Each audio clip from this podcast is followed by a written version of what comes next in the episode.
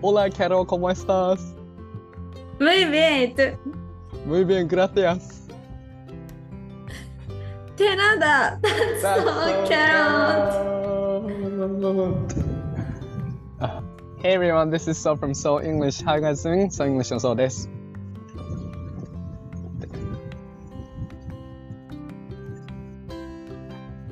そ Hi everyone, this is Carol from Carol English Studio の Carol です。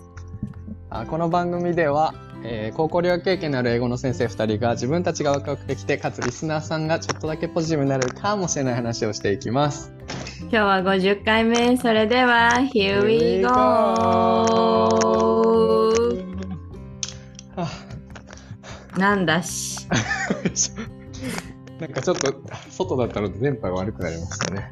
失礼しまはした。い、そうですね。それプールの前でやってましたからね。当然ですよね、電波が悪くなるのなんて。Hey guys, 皆さんおはようございます。こんにちは、こんばんは。現在、ベルギーの大学院で言語学を勉強しながら、ソイング英語教室を主催していますそうです。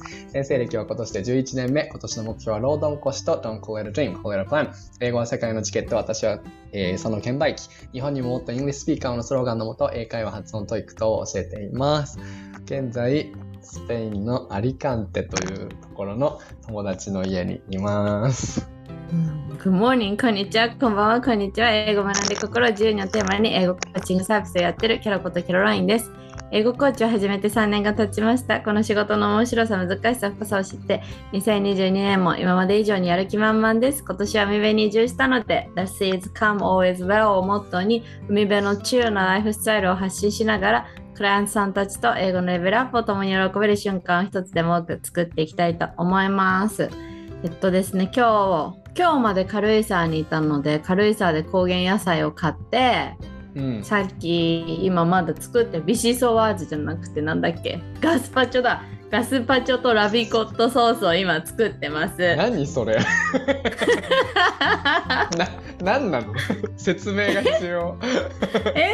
だから暑いじゃん？うんうんうんうん。だからちょっとなんかこう夏バテに効くカラフルで元気の出るお料理でもしようかなと思ってガスパチョっていうなんかさ知ってるトマトとキュウリとパプリカとかセロリとかを入れた冷たいスープ？えとー、あとなんかラビコットソースっていうさなんかさそういう同じようなトマトキュウリパプリカ玉ねぎなどなどをみじん切りにしてなんかオリーブオイルとかなんかレモン汁とか入れたソースを作ってそれを明日しゃぶしゃぶに絡めて食べるんですよ。うわ、絶対美味しいじゃん。いいな、いいな、いいな。軽井沢行っていいな。えなんでアリカンテにいるのに何言ってるの？なんなんだアリカンテってどこにあるんですか？アリカンテスペインのバルセロナが、えー東にあって、海沿いにあるじゃないですか。で、そこからうん南下していくと、アリカンテっていう、あの海沿いのリゾート地があるんですよ。なので、あのここは僕の友達のあのリゾートハウスがあるんですけど、別荘があって、うんだからこの周りの家たちも全員フランス人とかベルギー人とかそういうオランダ人とかあの北の方の人が多いみたいですね。ね、で富裕層のリゾート地ってことです、そうなのよ。たまたまやばい。たまたま僕の友達が富裕層のご家族だったっていう感じ。いいな、富裕層の知り合い。たまたまだよ本当に。俺もここに来いいね。て超びっくりして。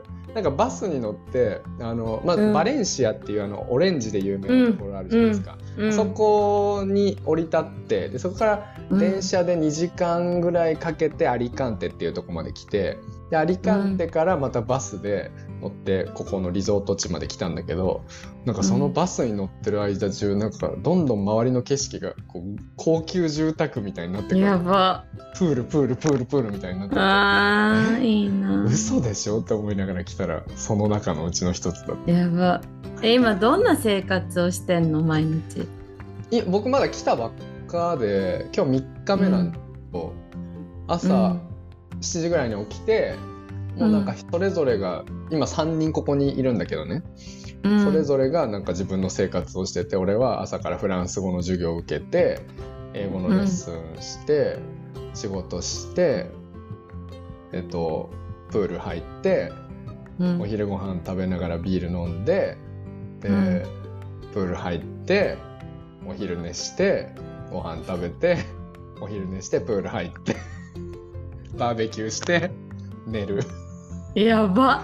なんか最近インスタの広告でさよくさ、うん。海外で自由に働きたいあなたみたいな、はいはい。なんか理由とかが広告出てくるじゃん。それじゃんそう先生それだね。それになっちゃそれじゃん。うん。たまたま友達といろんないうつてを使って。いろんな人の夢を叶えてるよ今。そうここに2週間ぐらいお世話になりますけどね今夢の生活だね。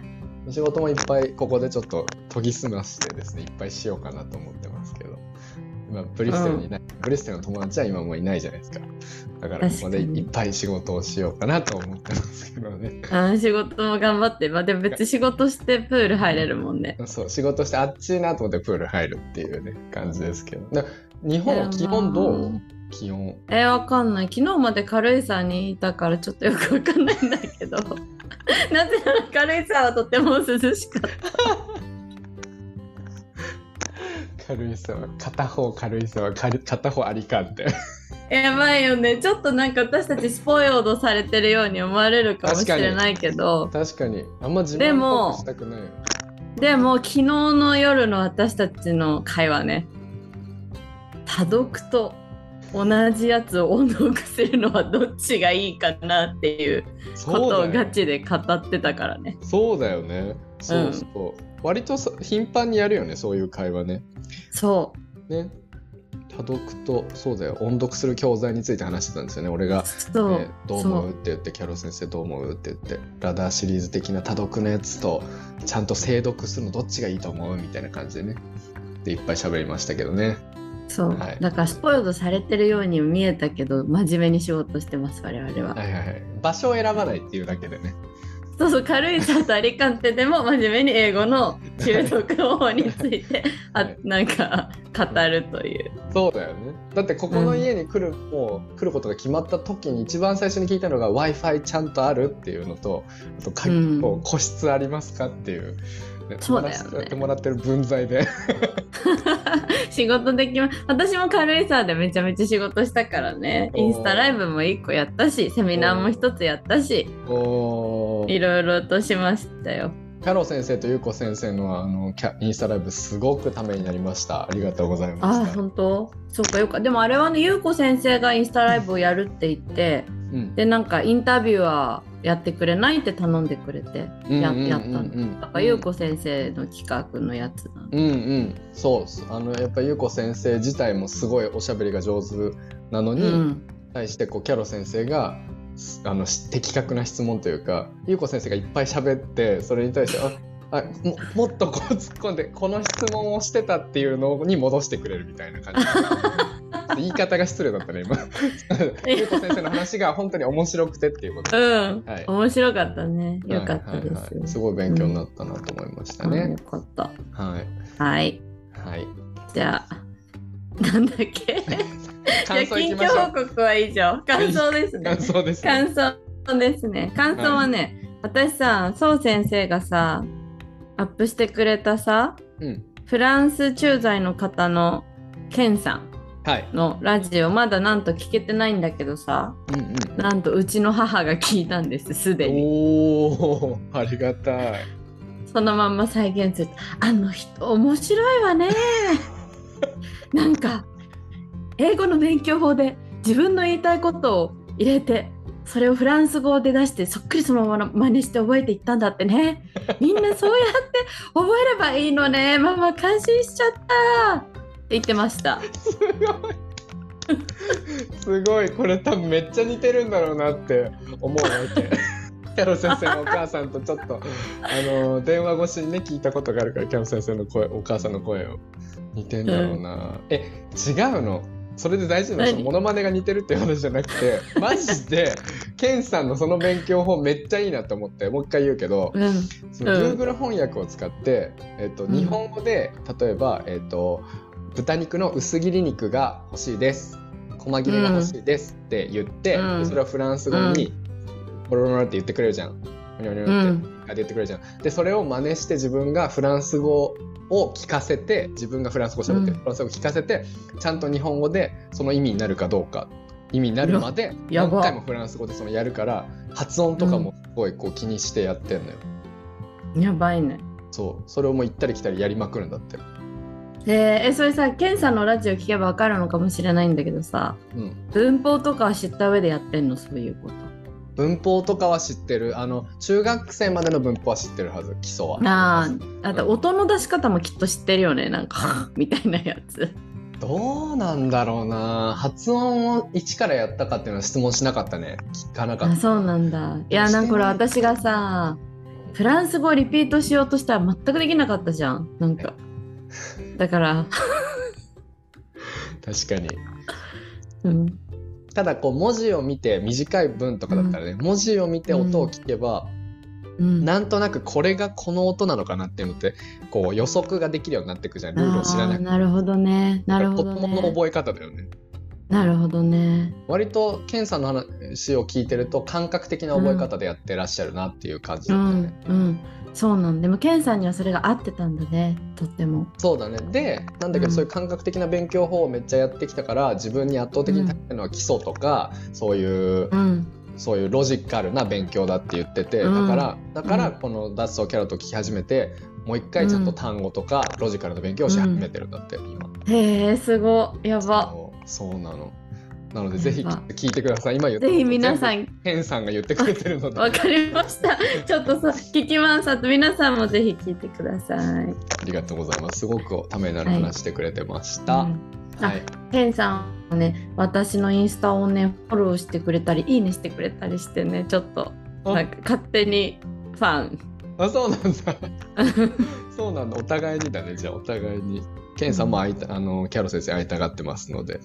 はいはいじゃはい。じゃあ、次ね。えっお願いします読みます。J い JP さんから来ました。えーイギリス人の、えークリスもアメリカ人みたいなダイレクトな言い方じゃなくてヨーロッパ的な言い方をするよ。イエス、ノーとかすぐには言わない。日本人的な少し遠回し的な言い方するけど、クリスが日本滞在が長いからかもしれない。あとラジオでそうくんが言ってたいろんなところに顔を出す笑顔で話しかけるというのがすごく実用的で日本でも通用すると思う僕はよくそうくんに不愛想って言われてきたから普段もつきながら笑顔で会話しようとしているマスクしてるけど笑顔にしたら目尻で笑顔ってわかるからねだそうです。え不愛想って言ってたの？失礼じゃん。いやまあ、まあちょっと仲いいからね。すごいね。いやそもっや笑ってっていうもっとそうだよねって言ってたんですよ。はい。えでもそのさなんか 人がなかなか笑わないとか不愛想なのか分かんないけどそのじゃあフェイシャルエクスプレッションがさうんうん。そこまでじゃないって人が大人になって変わるってなかなかないけどさうんうんその JP さんがさこうそう心がけようって思わせたそう先生の影響力たるやって思った今。ありがとうございます。でもすごい大事なこと JP だけじゃなくてやっぱりうん普段日本語で喋ってる時はすごい笑顔で話してるのに英語になるとこううん眉間にシワが寄っちゃう方とかもいるじゃない、うんだからそういうのって自分は多分気づいてないからこっちうが、んね気づかせてあげる的なのも、なんか先生の仕事の一つかなって思ったり表情ってすごい大事じゃん、ノンバーバルコミュニケーション。うん大事だね。うんなんか会話の89割は見た目らしいよ内容よりも。うーんだから表情じゃん一番大事なの。姿勢とかさうんなんかジェスチャーとかそっちの方が心地いいコミュニケーションを取るために大事らしい。うーん。素晴らしい。本当その通りだよね、えー。絶対そうだと思いますね。はい。そっか。えーちょっと今の JP さんのコメントでちょっとコメントしてもいい？はいもちろん。なんかそのさイギリス人の方がちょっと遠回しって話してたじゃん。うんうん。それさ結構さなんかヨーロッパ旅行の時もさ盛り上がってさうん。なんかあのともこさんって私のお友達の家にお邪魔した時もその話で盛り上がってさなんかうん。ともこさんがイギリスで働いてた時に、うん。その水をさ出しっぱなしにして洗い物をしてたらさうん。水もったいないよとか水止めなって言われずにさ水ずっと出しっぱなしにしてるんだねって言われたって言ってたよね。言ってたね。ね。うん。それアメリカ仕込みの自分だったら「やあやあ」って「うん水出しっぱなしにだってかいっぱい使うよ」っていうだけだよねそれが、なんていうの止めてっていう意味だとは思わないよね。思わない。うん。けどだからなんかさ日本人ともまた違うよね。日本人だと何も言わずに陰で言うという可能性が高い気がするんだよね。はいはいはい。なんかあの人ずっと水出しっぱなしにしてんのよ洗い物の時みたいな。はいはいはい。なんか言うっていうところがまたちょっと日本人とも違う気がするんだよ。あー確かに。うん。日本もまた京都の人とかはこう遠回しに言うイメージがあるけどね。あー確かにね。いけず。京都のいけず。ね。なんかあんたあなたよく喋りますねとか言ったらちょっと喋りすぎだよとか言うとか言うもんね、うんよく食べますねとか。確かに。た食べ過ぎみたいな。ガッチすぎみ確かたいな。確かに怖っ。怖いでもさそう先生もさ英語でめっちゃ相手が話す時に「You talk too much」って言うんでしょ。言う言う友達にめっちゃ言う。You talk too much みたいな。お前話しすぎだよっていうね、うん、そうそうそう You talk so much って言うからそうだね。確かに。too much だとちょっとあれだね。ちょっと。か完全にダイレクトだからね too much、うん。You talk so much って割と笑顔ですごいよく喋るねって言って 喋りすぎだなって思う人に対してそうやって言う言うねうん。でもやっぱベルギー人とかは分かってくれるそれでうん。Yeah, am I talking too much? みたいな Oh, I'm sorry とか言われるそれでそっか。そっか。多分アメリカ人、なんかイタリアの南の方の人とかに行ったら、いやーみたいな、I love talking because we are Italian って言われて終わりな気がするんだけど。確かにそのプラウドしてる感じもイタリア人っぽいねイタリアのそうそうそう。アメリカ人もきっとそんな感じだ気がするなうん。うんうんそっかミラノとかは違うわけね。じゃあ。うん、ちょっと違う気がする。ベルギーにちょっと近いような気がする。うんうんうんうんうんうんいや面白いですね。面白いね。うん。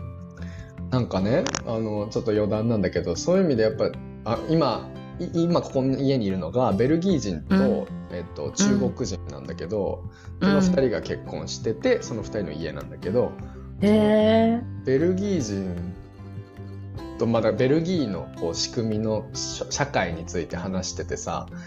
でやっぱベルギーって日本と似てんなって思うことがことがたくさんあってなんか犯罪とかがあってもとかこう性暴力とかねあとは盗難とかがあってもなんかその被害者が警察とかに行っても警察はやっぱあんま動いてくれないんだって。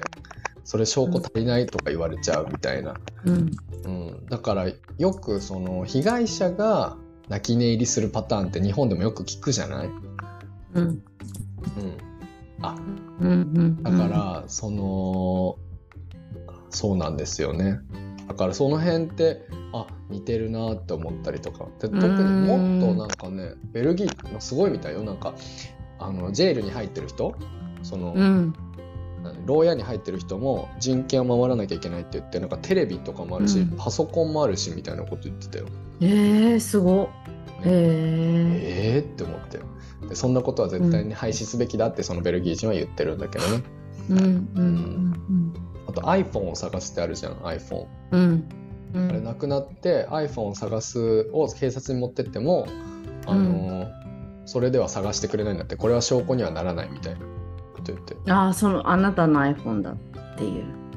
そう。ことか。っていうか。他の人のをやってるかもしれないってこと？えーっとねあそういうことなのか。あそういうことなのかもしれない。うん。で、それが誰かの家にあったりとかするとするじゃん。うん。iPhone を探す、うんうんうん。iPhone が。うん。盗まれたりとかして。うん。でも、うん。それを理由に警察はそこにこうピンポンとかできないんだって。うん。だからもうみんな自分で行っちゃう、行くんだってよ。あそうなんだ。ねへえそんな難しい話を英語でしてるなんてやっぱさすがだね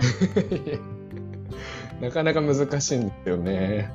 なんか、アクセントがすごい強くて。そうだよねうーん。うん。うん。はい。という話でした。えー、勉強になりましたね、皆さん。は。い。それでは、はいじゃあ今日の本題に参りたいと思います。今日は、じゃん。2022年上半期を振り返ろう。Looking back on the first half of 2022! イイエーイエーイイエーイえっと、うんちょっと大人な、ちょっと educational channel が戻ってきましたね。はい。戻りました。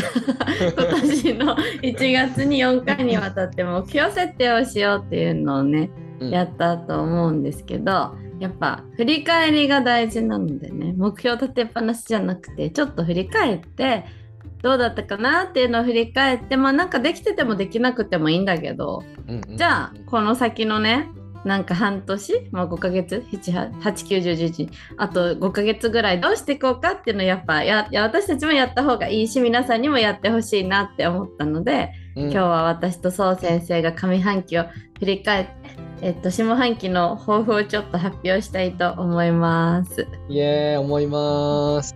思います。あの、今日50回なんですよ。ね50え。回。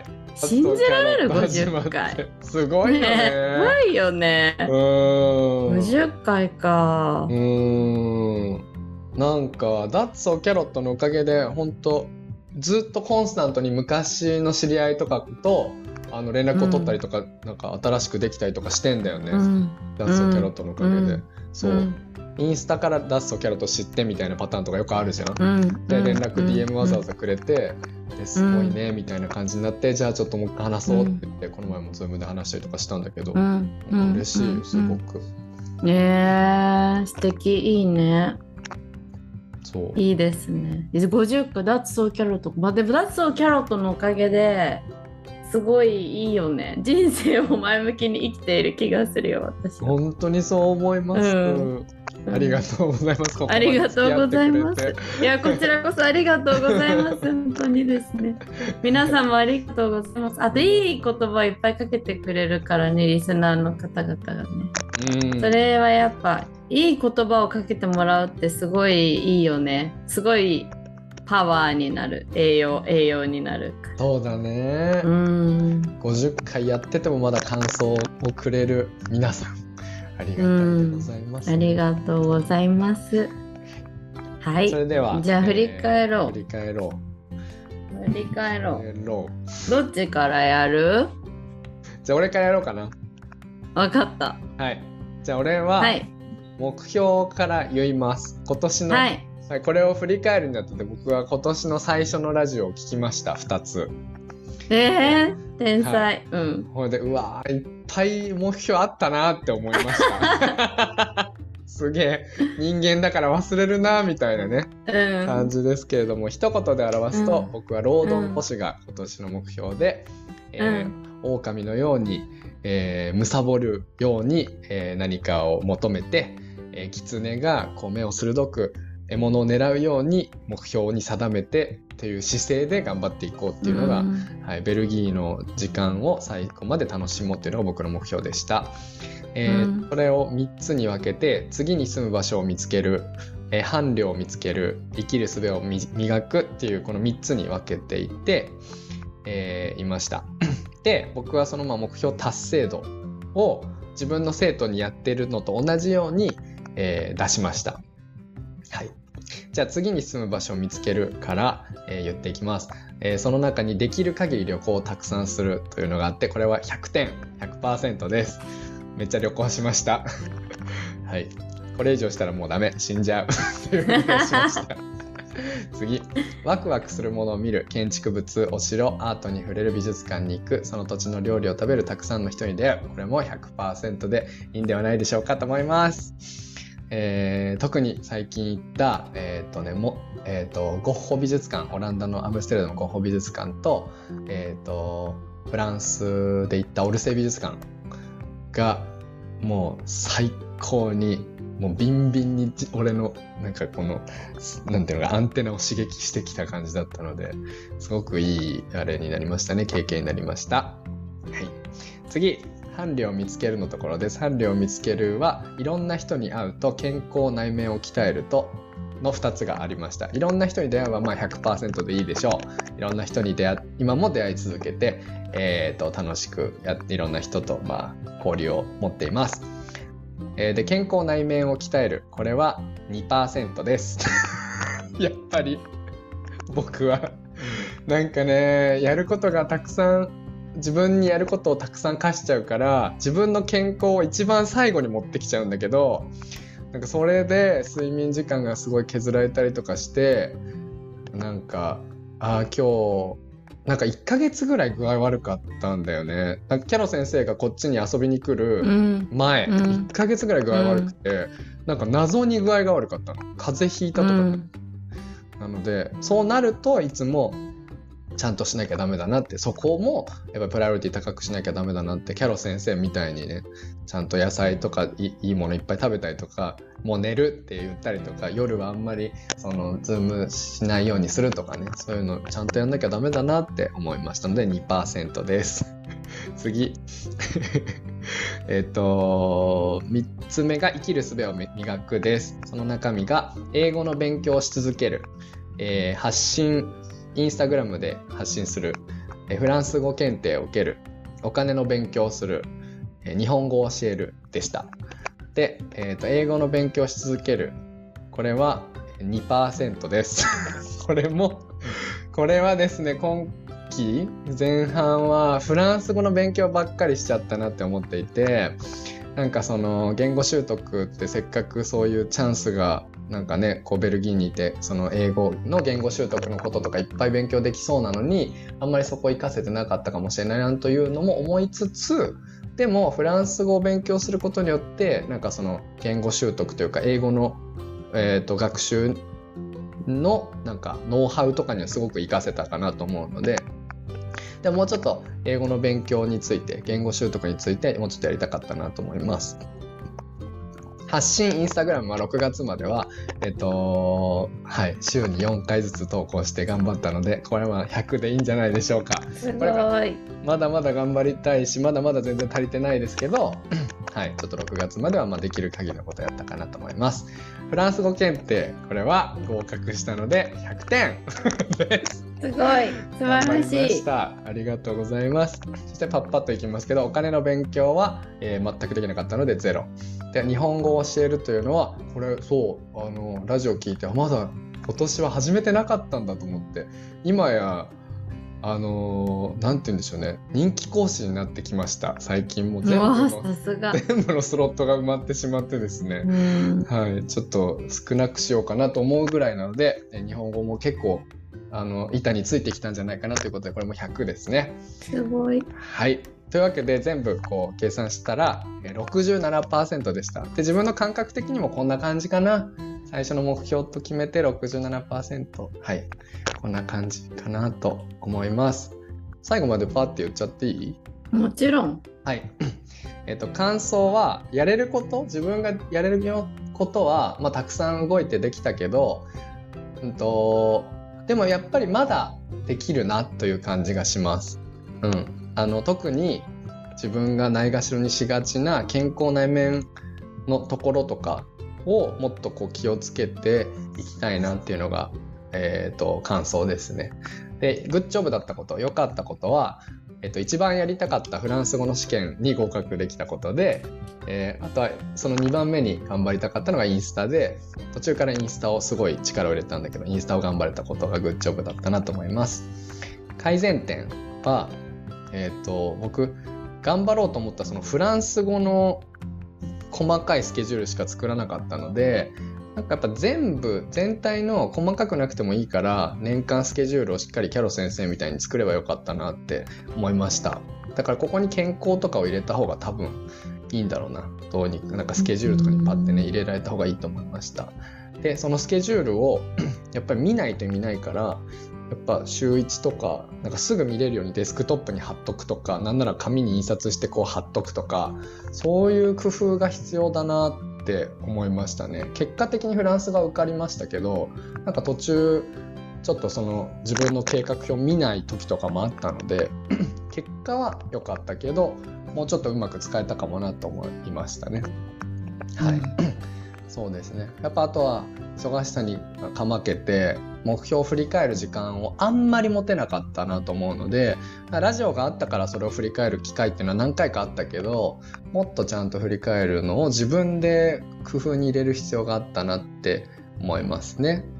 はい、でえっ、ー、とそうでこれはマジで思ったのが旅行が僕の目標の一つになってるじゃないですか。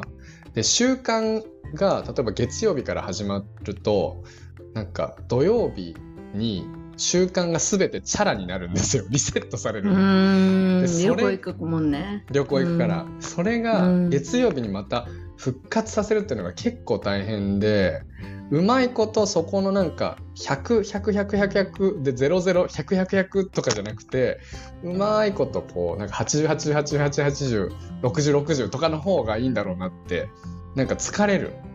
すごい、ああまた今週ずっとできなかったみたいな週とかがあったりとかしたからそういうの避けたいなと思いましたね。はい、で最後下半径の抱負は、えーと、インスタを頑張る立つ鳥後を濁さず、で最後はもっとロードン腰です。えー、え立つ鳥後を濁さずってどう？あのまあ多分今年の後半でベルギーを去ることになるので、あのー、しっかり何て言うんでしょうか悔いのないようにやることをやるっていうことと大切なこう出会ってくれた人たちにちゃんとあのお別れを言ってから、まあ、最後に会ってから出たいなと思います。うん大事にあ、ちょっと電波が悪くなっています。おります。電波戻りましたね。はい、電波戻りました。はい。こんな感じです。ありがとうございました。え、待って、じゃあ質問タイム。はい、質問タイム。突然、じゃあ突然、キャロラインコーチモードに。あ、お願いします。はい、2000じゃあそう先生は、はい、2022年の年末にどんな状態になってたらハッピーですか？えー、難しいな。目標全部終わってたらハッピーかな？今言ったやつを。じゃあ目標全部終わって自分にどんな言葉をかけてあげたいですか？目標が全部終わってる自分終わってたら自分にどんな言葉をかけてあげたいか。うんうん。あ初めて健康に気を使えたね。やば。そこが重要。じゃあ健康に気を使うためにどんなことが障壁になる可能性がありそうですか？あ他人といるとやっぱりその習慣が崩れるので、うん、人に合わせて夜寝る時間がすごい2時になったり3時になったりするからわかる、うん、そこなそこそこな難しいよね。でもなんかそこってさなんかなんていうの？そこはうん相手に合わせてみたいな自分の感覚に合わせて決めたいところでもあるなって感じがするのでうん。それを引きず平日まで引きずらないっていうことですねやっぱり。あうん、なるほど。えー、じゃあどうしたら引きずらずにいけるんですか？そういうの。むずいむずいよ。キャロコーチ。突然コーチモード。どうやったら引きずり入れるか。うーん、そうだな。うーん。平日の頭が大事なんだよ、多分だから。月曜日、月曜日の頭からちゃんとやる。ちゃんと予定をちゃんとやる。です。よ、そう先生。ファイト。ファイト。ありがとう。うん、頑張えでもなんか私そう先生の今の話聞いてたら目標達成度120%じゃないって思ったから やっぱ自分に厳しくて向上心があるんだなって思って尊敬した。本当？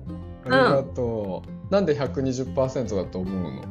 えだってそんなさできないことなんてあって当然だけどさインスタもあんなにやったし旅行もいっぱいやったしフランス語も受かったしさベルギーのライフをさすごいこうちゃんと積み上げててもう200点満点じゃんあー、キャロ反省することなんて一つもないよありがとう。まあ、言うなれば健康ぐらいかな。キャロ先生がうん、で俺にも別よくね。にさ、うんうんでもまあでも健康もさなんかさ別に病院に運ばれたわけでもないしさ日本に帰んなきゃいけなくなったわけでもないしさなんとかやってるじゃん大丈夫だよありがとう。うんキャロ先生、ありがとう。すげえ。すごい。俺もなんか先生欲しくなってきたな、今のを見て。そうやって言ってくれる人。よく頑張ってますねって言ってくれる人欲しいな。うーん全然何も反省すべきことなんて一つもないんじゃないって思っちゃうけどねありがとう。うんはい、これからも、はでも健康に気を使いながら頑張りたいと思います。はい、はい。じゃあお疲れ様でした上半期ありがとうございます。では、キャロ先生。はーい私しかもなんかさうん達成度ってさそう先生に言ったくせに勝手にメモを見ると満足度に変わってるんだけど。違う、キャロ先生、満足度って言ってくれたよ。確か俺本に。当？そう。言った？言った言った言った言った。ただ俺は達成度にしたの、そう。あそうかよかった。私満足度120%イエーイ。イエーイ。やばいよねこの自分に甘いのがさもうびっくりよで目標とかまあうんあんまちゃんと見直してないけどおそらく私はずっと立てた目標はまず損得感情を捨てるっていうのとうん。あとなんかこうリアリティリアルを出すっていうねやつね、うん。でも損得感情をうんこう排除するってのはやっぱこう世の中さこうした方がいいああした方がいいとかそういうこといっぱいあるじゃんねなんか。うん。だけどいろんな選択肢がある中で自分はこうするっていうなんかそこにこうこれやってないと大これやってないけど大丈夫かなみたいなそういうやつはもうなるべくしないっていう目標だったんだよね。あとリアルを出すっていうのはまあなんていうのその自分がさこううまくいってるだけの人じゃないようにするとかこう自分がこう考えてることとかこうなんていうのこうこう弱い部分とかうまくいってないことをちゃんと外に出したりとかあとはそれこそなんかこう人にさ気遣いすぎちゃったりとかもう本音が言えなかったりとかするからそういうのをちゃんと出していこうみたいなそういう取り組み？割とで言うと100じゃないけどそういうことを意識して日々生活できたかなみたいには思う、うん。うん。うん。ううんん。でやっぱりさそのなんだろうなちょっとまあこれもまあちょっと生々しい話だけどこうフリーランスで生きているとさいろんなことに誘われるじゃない？なんかこういう話があるからやってみないとかさうん。なんかこうよ良さそうな話をいろいろもらうけどそのさ確かにそういうこういろんなことをやってじゃあこう収入が上がったりとかする可能性も全然あるじゃん？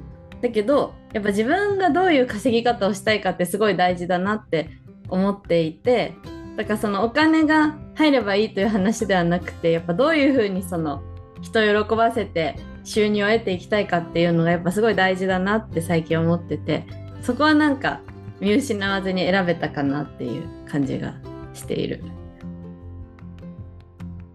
のとうん。あとは何だろう。そのリアルを出すっていう部分ではそうだね周りの人と、まあ、大事な人には結構ちゃんとこう本音を出してここでは詳しく言わないけど本音をこう出し頑張って出してコミュニケーションが取れたりとかしたかなってそう先生も含めてね思うから、うんそれはちょっと今後も私の取り組み事項として頑張っていきたいなって思っております。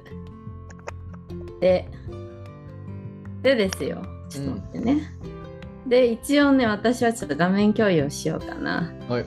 えーっと、じゃあ具体的な私のやることリストはいなんですが、例えば、でも割と全部できた気がするな。えー、とお仕事面でいくと英語コーチは、まあ、4月に2人4月から5月にかけて3人新しいクライアントさんね出会いたいなと思ってたらまあちょっとそういうちちゃんと3人クライアントさん新しい方がいらっしゃってくれてくれたからまあよかったよかったというのと、あとはまあトエック模試を開催したりとかしてしたねであとできなかったのはスピーチコンテストができなかったからこれはちょっと下半期に開催したいなって思ってます。でセミナーは英語コーチの方々向けのセミナーは1月スタートこの間、うん、7月にできたからあ両方できたから達成ですね。であといろいろなんかあの営業のお仕事とかなんか他のお仕事とかも割と予定通りにできたからまあまあよくやったんじゃないみたいな感じです。であとあれですね SNS 強化期間というのは3月から設けてまあまあまあまあそんなすごいこうちゃんとできたわけじゃないけど一応こう全然動かせてなかったインスタとか公式 LINE をちょっとずつ動かすところまではできたかなっていう感じ。なのでまあこれは引き続きやっていこうと思います。あとラジオの公開収録もねなんかやりたいなって思ってて3月にできなかったけど次8月にやるからね、うん、まあ8月にやったら良いんじゃないでしょうかという感じなのでお仕事に関してはまあまあまあなんだろうな。まあうん自分ができることはできたなっていうのとあとはまあやっぱやればやるほどあれが足りてないこれが足りてないもっとこれをやりたいあれがやりたいっていうのがこういっぱいバババババって出てきたからなんかそうそう下半期はそういうのをちょっと頑張っていこうかなと思っております。であとプライベートはなんか引っ越し事務手続きいろいろとかって書い書いてるんですが、まあ、それも無事ね海辺に引っ越すこともできたしお部屋を整えることもできたしちゃんと離婚もできたし弁護士さんと協力して手続きも全部滞りなく済ませることができましたね。なのでもうこれは100点満点200点満点という感じですね。うんあと筋トレも始められたしここにあるゴルフヨガサーフィンサップフルートお茶ちょっとまだできてないからまあ下半期何かやれたらいいなという感じ。であとお料理ね。お料理はなんか日々楽しんでできてるかなという感じです。あとベルギーとパリに行くっていうのがあるんだけど、まあ、ベルギーには行けたしねパリには行かなかったけど、うん、ヨーロッパには無事行くことができた。からこれもよしよしという感じ。でホワイトニング脱毛続きねこれはちょっとね資金の問題で、まあ、できても来年かなという感じ。だけど、まあ、髪を明るくするとか、まあ、できたからいいんじゃないかなと思います、うんうん、まあ、こんな感じでなんか、まあ、やりたかったことは割とできたからまあ、120%ですね。あとスターバックスのアルバイトもねなんか続けられてるし、うんうん、という感じです。うんうん、改善点はやっぱ私も健康だね。健康はうんなんか今年の上半期は体調を壊すことが今までよりも多かった気がします、うん、でもなんかさまあそれ去年の疲れが出たのかもしれないけどなんかそう先生がヨーロッパ旅行で行ってくれたのはさもう体調壊すのは仕方ないんじゃないみたいな。なんか人間だからそもそも体調を壊さないっていうことないよみたいな。こと言ってくれて私本当そうだなって思って。なんかさ体調管理ちゃんとすべしとかさ言われるけどさちゃんとしてても壊すじゃん体調って別に、うん、ウイルスなんてそこら辺に待ってるしさ、うん、そりゃ生きてれば寝不足にだってなるしさ。ちょっと疲れたりするのなんて当然じゃん。無菌で生活してるわけじゃないしさ。だからちょっとあんまりこう体調を壊さないようにって頑張るよりは私はなんか体調を壊したら休むっていう目標でいいかなぐらいに最近は思っている。うん、であとはまあ3食食べるっていうこととお料理を引き続きまあ一人暮らしだとなかなかお料理しようなんて気も起きないことも多いですが、うん、あのその時々の季節の野菜をねスーパーに見に行ってでその季節のものを使ったお料理を楽しめたらいいかなと思ってます。という感じかな。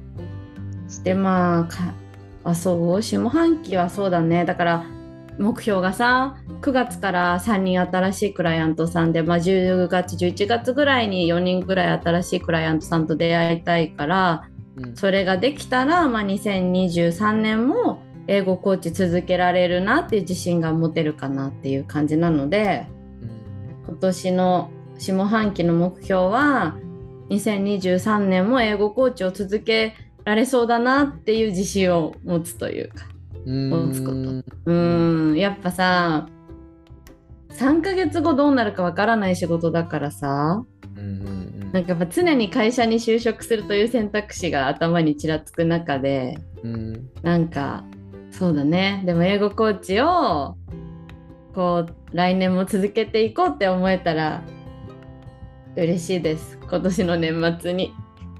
英語コーチでいてくださいキャロ先生。英語コーチでいたいよ。いなくなったら悲しむ人とかたくさんいるから。ねえ英語コーチで来年もいたいからさちょっと今年の下半期も頑張りたいです。うん。頑張って。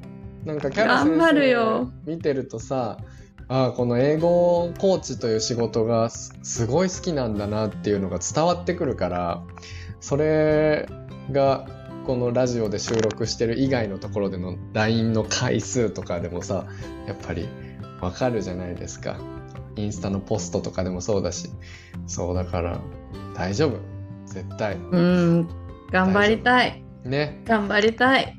皆さんキャロ先生 もう授業受けたかったら今ですよ。今じゃないんだよ。今年の後よ。そう9月と9月に、うん、そうそう9月にね新しい方を募集するので8月1日から LINE で。ご興味ある方はぜひお願いします、うん、そう本当に。今はもう満席ですからずっと満席でこの9月まで9月からですけどもうお願いしますよキャロ先生。はい。てくださいね、はい。はい。すごい。という感じですかね。だから、あとあれだね。あ、そうそう、あとあれだ。新しいサービスを下半期に立ち上げる予定だから、それも頑張りたい。うん、うん、それどんなサービスか？今聞いてもいいんですか？あ、もちろんもちろん。なんか、えっと、なんだろうな。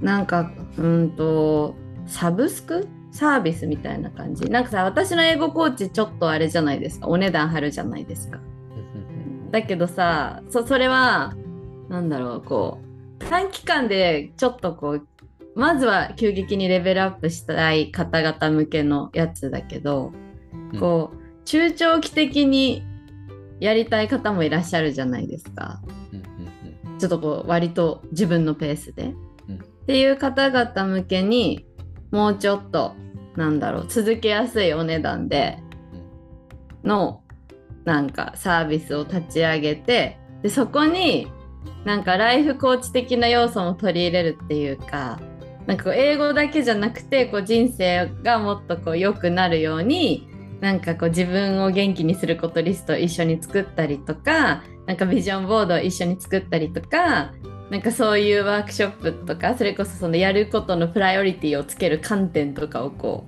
うお伝えしたりとか、うん、なんかそういうコミュニケーションを良くする方法をお伝えしたりとかなんかそういうワークショップとかをやりながら共に英語をちょっとこう勉強するみたいななんかそういうのをイメージしてる。おーいいですね。すごいワクワクするね。それは。それはまた告知があるんですねじゃあ。ちゃんと決まったら。そうなんです、はい、そうなんです。楽しみにじゃあ待ってますね、はい、じゃあそれは。はいいいね。しかもあのキャロ先生あのコーチングをするための勉強とかもしてるもんね。そうなのそうなの。そうなんです的にそういうなんかセミナー行ったりとかそういう勉強をなんか常に欠かさずしてるなっていう僕も印象があるから僕もねすごく刺激をもらってます。僕も勉強やっぱし続けないとなって。英語だけじゃなくていろんなねぱり人を相手にするお仕事ですからね。うん、うんそうだね。し続けてるけどねそう先生もフランス語やったりとかね。私イタリア語のこと今何も言及してませんけど目標立てたけどゼロですからね。まあでも満足度120%なの。それでも別に。満足度で言ったら俺も120%かな。満足度でしょ？うん120な気がする。うん。そうだよね、うん、そうそうそう。だから僕もよく生徒に言ってるのがなんかその達成度だけで見るとどうしてもその何ていうのかな漏れちゃうところがその日々のさその生徒がめちゃめちゃ頑張ってるけどそれは数字に現れないみたいな時ってあるじゃん。うん、そう。だからやっぱそういうのはなんかうまくちゃんと伝えたいよね。伝わってればいいなっていつも思いながら、うんうんこれここの数字には出てないけどちゃんと僕は見てましたからねっていうようにしてるけど、うん。ねなんかその数字だけでその自分ダメだなって振り返ってダメだなって本当思わないでほしくて、うんね、キャロ先生をとお耳に習って満足度120%をそうだよ。いや、そう先生は達成度も200%だよ。どっからどう考えても。ありがとうございます。うん。ありがとう。そうだね、そうだね。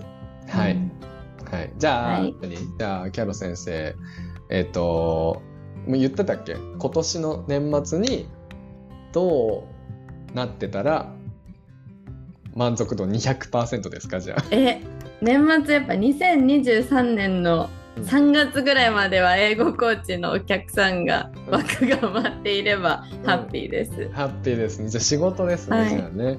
じゃあ仕事ね。う。そう。そそれを達成できてたら自分に何て声をかけますか？へえ、どうしよう。グッジョブ。よかったね。来年も1年間英語コーチでいられそうだね。英語コーチでいられるってことは割と柔軟なライフスタイルということだからもしかしたらまたヨーロッパにも行けるかもしれない。おお 俺も同じこと思ってた。確かに。おお、うん、ねそうですね。それをじゃあ目標達成するためには日うん。々何を頑張ればいいんでしょうか、ねえ。まあでもやっぱりまあもう絶対目の前の今のクライアントさんとの日々のコミュニケーションを丁寧にするうんうん。ということがまずプライオリティだよね。そのクライアントさん何がいいのかっていうのはやっぱ日々考え続けるっていうのがもう絶対プライオリティで。プラスやっぱインスタグラムと公式 LINE でこう発信しし続ける自分と英語やりたいなってもうさ英語コーチなんていっぱいいるしさもう今英語のサービスも溢れすぎててさ、うん。もう私たちが生きる道はさもうそう先生とか私と英語やりたいなって思ってもらうしかもないじゃん。うん。だからそう思ってもらうための配信をし続けるのとうん。あとやっぱいろいろさまだ私も全然パーフェクトじゃないから英語の教えるなんだろう英語をこう習得するのにいい方法を模索し続けるっていうことですかね。うん。そうだね。それはもう終わらない道のような気がしてきたよ俺は、うん、もう、うん、どんどんどんどん新しいいいものが出て出続けるんだろうなみたいなね。そうだよね。でいいものがしかもそう出続け先て生。うん。うん。行く行くとさあ言うよ。あのー行くとまた昔に立ち戻ったりとかしたりとかするんだと思うそうそう、ね。そうなんだよね。そうなんだよまさに。うん。ね。結局音読じゃん、みたいになったりとか、ね、そうそうなるんだよね。うんうん。いやでも私思ったよ。なんかそう先生が聞いてくれたじゃん。なんかこのなんかラダーシリーズのような多読をするのと同じやつを音読するのどっちがいいと思うみたいな。うんうん。でさ11年目とかでしょそう先生って。うん。で私まださ4年目じゃん。なんか、あそんなにやってもまだやっぱり考えることがあるんだなって思ってうわーって思う。うーんほんそうだよね一生付き合っていくと思ってる、マジで英語の先生をやり続ける以上はうんううんん、模索し続けそうだなっていうねそうだよね。なぜかというとさ向き合ってるのが英語なんだけどその先にある人じゃんやっぱ。うん確ねかにね。それを英語を勉強する人に向き合ってるから、うん。ってことはもう十人十色なんだよね。キャロ先生と勉強したい生徒がいるのと俺と勉強したい生徒がいるのと同じように、だから僕らがその自分たちらしさをやっぱり出していかないとななんていうんですか差別化ができないじゃない？っていうのと同じように生徒も一人一人全員違うんだなっていううん。似たようなパターンはあるかもしれないけどこれはねやっていけばやっていくほどあこれ前のあのパターンに似てるなみたいな感じでじゃあこれを提案してみようとかあるだろうけどでもそれに合わせて時代のその教科書とかもどんどんアップデートされていくしさ。ってことはもうでそれをかんそれを楽しめるかどうかだよねやっぱ。うん。それうん。超楽しいなってやっぱ思うからさ言ってて、うんうん。こん。なに夢を与えられる仕事ででそれを思ってるこう熱い先生たちがいっぱいいてでたくさん。教材熱い教材が出ててみたいな、うん。みん。なさ英語の教科書すごいキャロ先生も僕もするあの分析するじゃないですかいっぱい教材をね、買ったりするじゃないですか、初めにとかが結構長いのよねみん。なうん。わかるわかるわかる思いがね先生独自の思いがもうめっちゃそう溢れてるよそねうそう 僕はなんか18年間高校生のうちまでうん。なんかいなんか一切勉強ができなかったみたいな、うん。落ちこぼれで自分のことが大嫌いでしたみたいな、オーストラリアになんか大学なんか行けば英語が喋れるようになると思っていたら全然それは違ったみたいなね。よくあるあの初めにがね、熱い気持ちが多くてでツイッターもそうだし、うん。ツイッターもそうだしみんななんかその熱い気持ちが集まってるところがこの英語学習ってとこだなと思うからね。いいところなんだなって思うわけ。本当だね。しかもそれがダイレクトに豊かな人生につながるという英語が話せるとねいいコミュニケーションが取れる人ことが多いじゃんやっぱり。ううん。いいよね。いいいいよね本当に。はい。というわけで続けたい。続けたいね。続けたい。うん。うん。キャロ先生はこの4年間振り返ってどうですか、キャロ先生になって。えー、なんだろう。でもやっぱお客さんクライアントさんと会えたのが宝物だなっていつも思う？よね。特に私はさそれこそインスタグラムから来てくれた人とかがいてさなんかすごい宇宙のような宇宙っていうかなんか不思議な気持ちになる。なんかその英語コーチというものをやってこなかったら会えなかった人たちじゃん。どこをどう考えてもさ。そういう方と関わり合いになれてこういい時間が共に持てるっていうのは本当に良かったなって思うからそうそうクライアントさんたちが宝物で本当に良かったなってやってて良かったなって思うよね。うん。うん、あとはやっぱこうそうだな。やっぱ英語がさいろんなことを救ってくれたじゃん自分を。うん自信のない時でもまあ英語ができるかどうにかなるかなとかさ。うん。離婚しようってなったら一人で生きていくのかってなってもまあ英語があるからなんか仕事とかはあるかなみたいなさ。いろんなことを救ってくれたじゃんね。だからなんかクライアントさんとかもこう英語勉強することで人生が豊かになったりちょっと自信がついたりとかいいことがあるのにこうサポートできたらしていけたらいいなみたいなことを思う。すごい。日素敵です。はい素、敵です。